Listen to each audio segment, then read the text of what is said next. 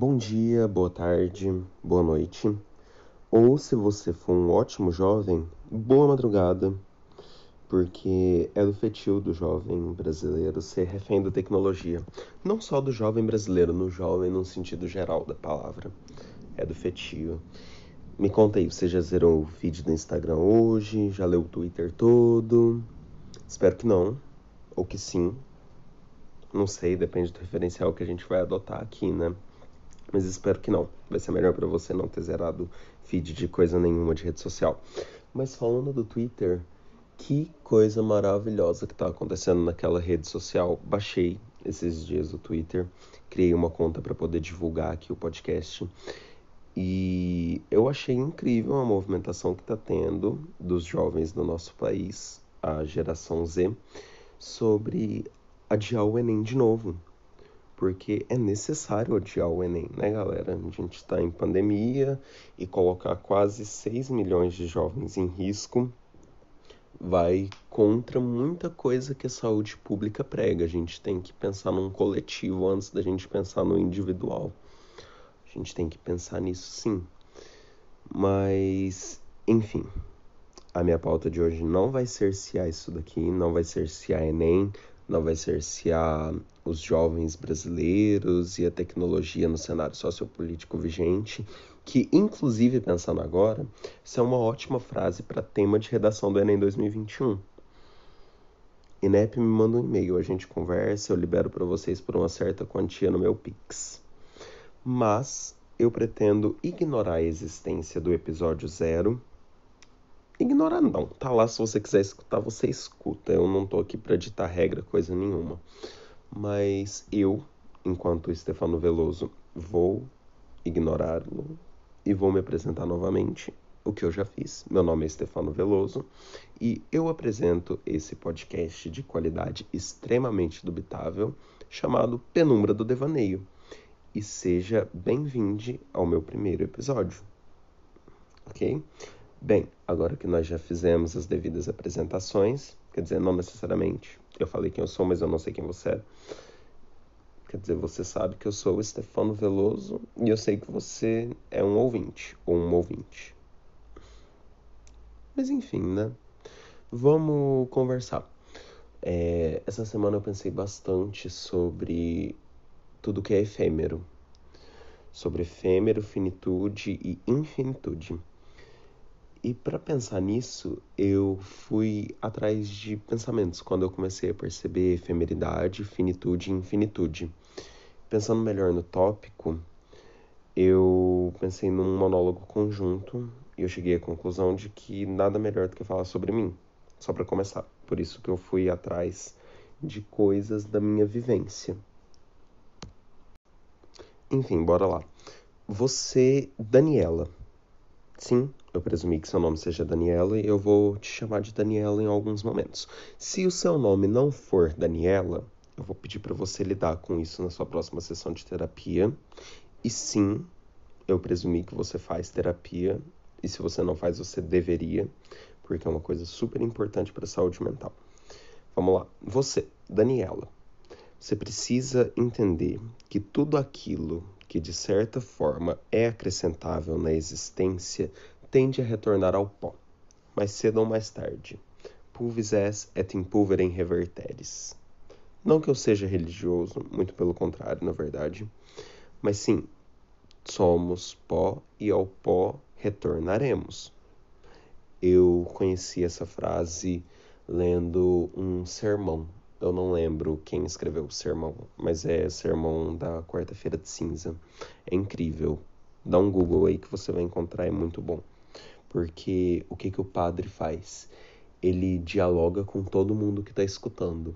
Então, ele não só usa teologia, ele usa filosofia para falar. Ele pega diversas referências, ele fala de Grécia Antiga, ele cita filósofo e ele traz tudo isso para um âmbito religioso. Quando eu li aquilo, eu falei: caralho, eu acabei de perceber que eu sou cristão. Mas aí não, não sou cristão, é justamente que o padre sabia conduzir o que ele estava querendo falar.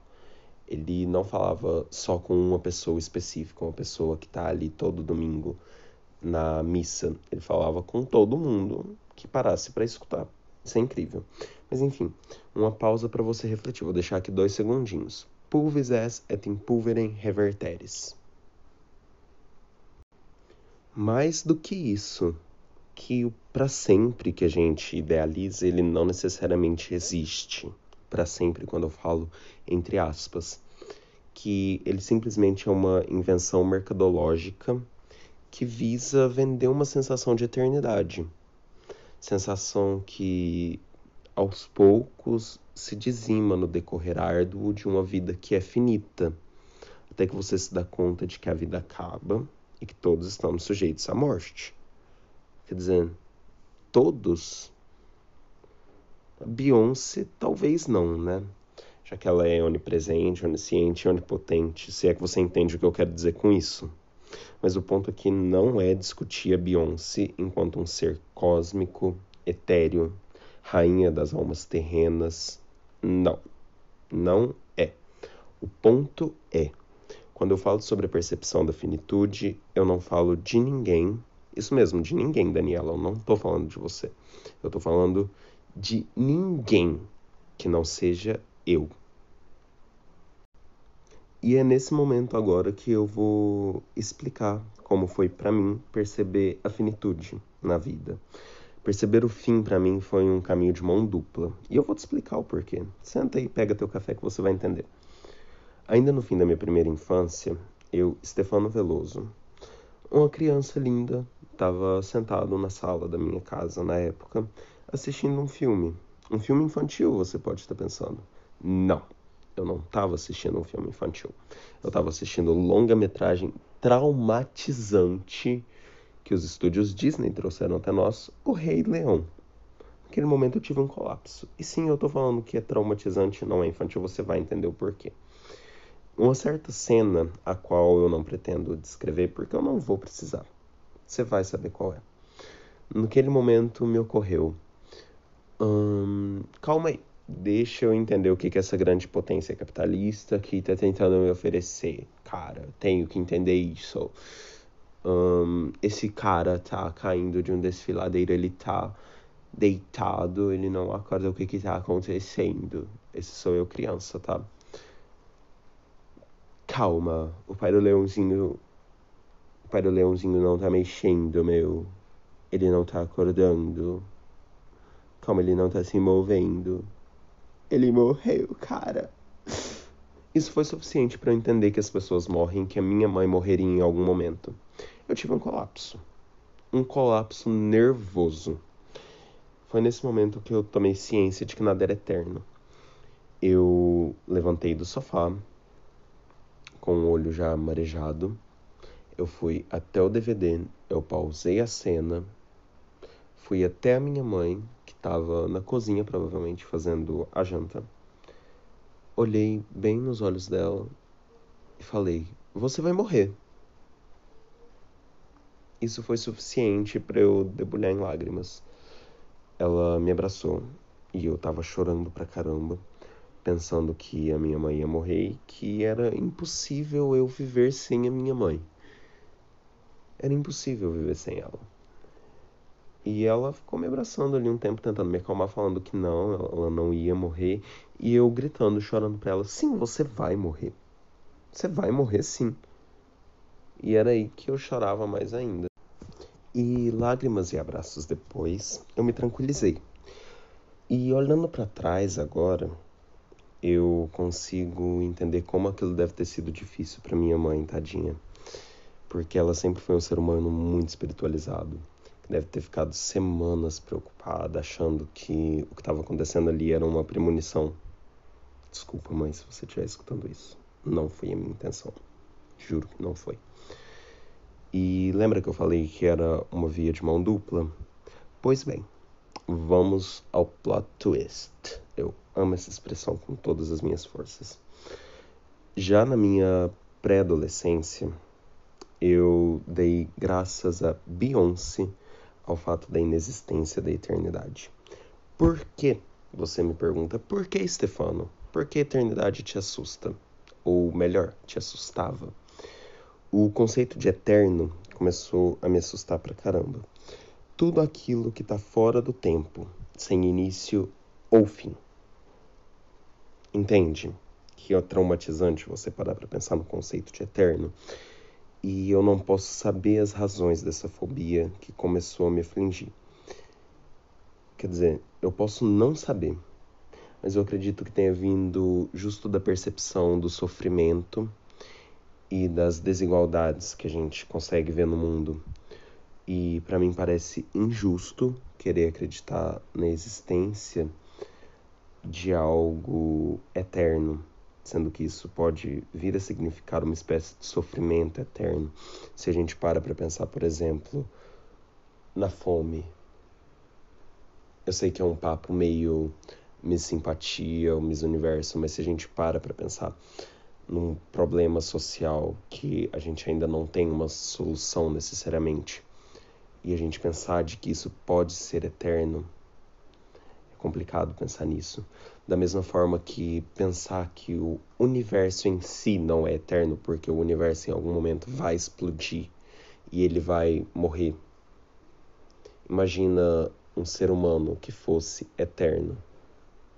Se o universo morre, o ser humano continua, porque o ser humano é eterno, é imortal. Não que ele seja, mas em uma suposição. Entende? Isso me aterrorizava.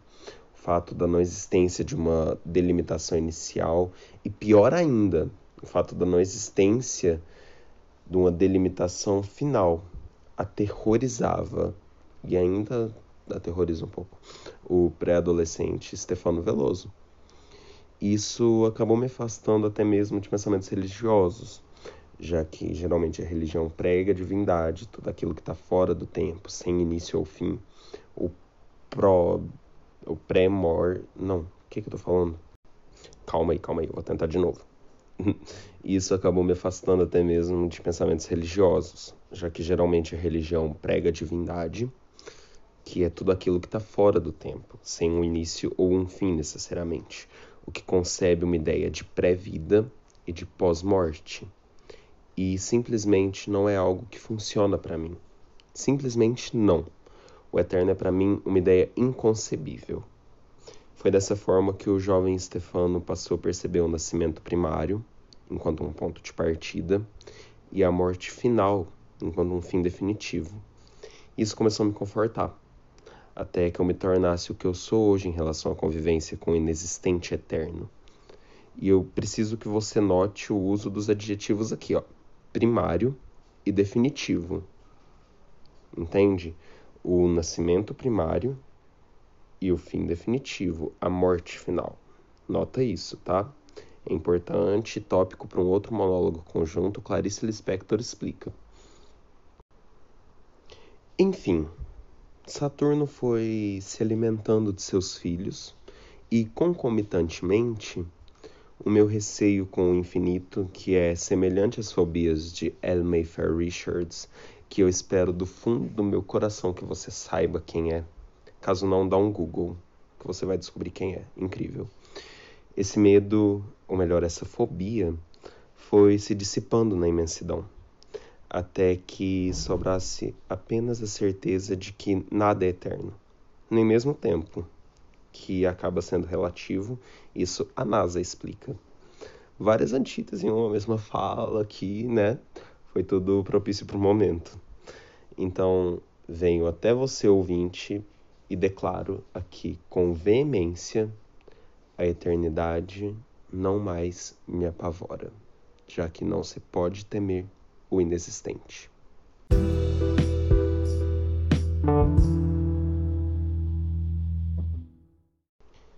Se você chegou até aqui, obrigado por ter vindo até aqui.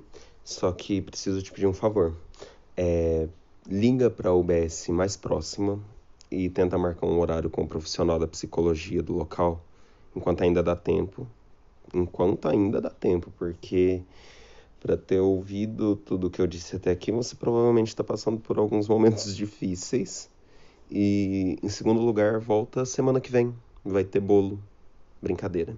Vai ter no máximo outro monólogo sem pé nem cabeça e bastante fluxo mental.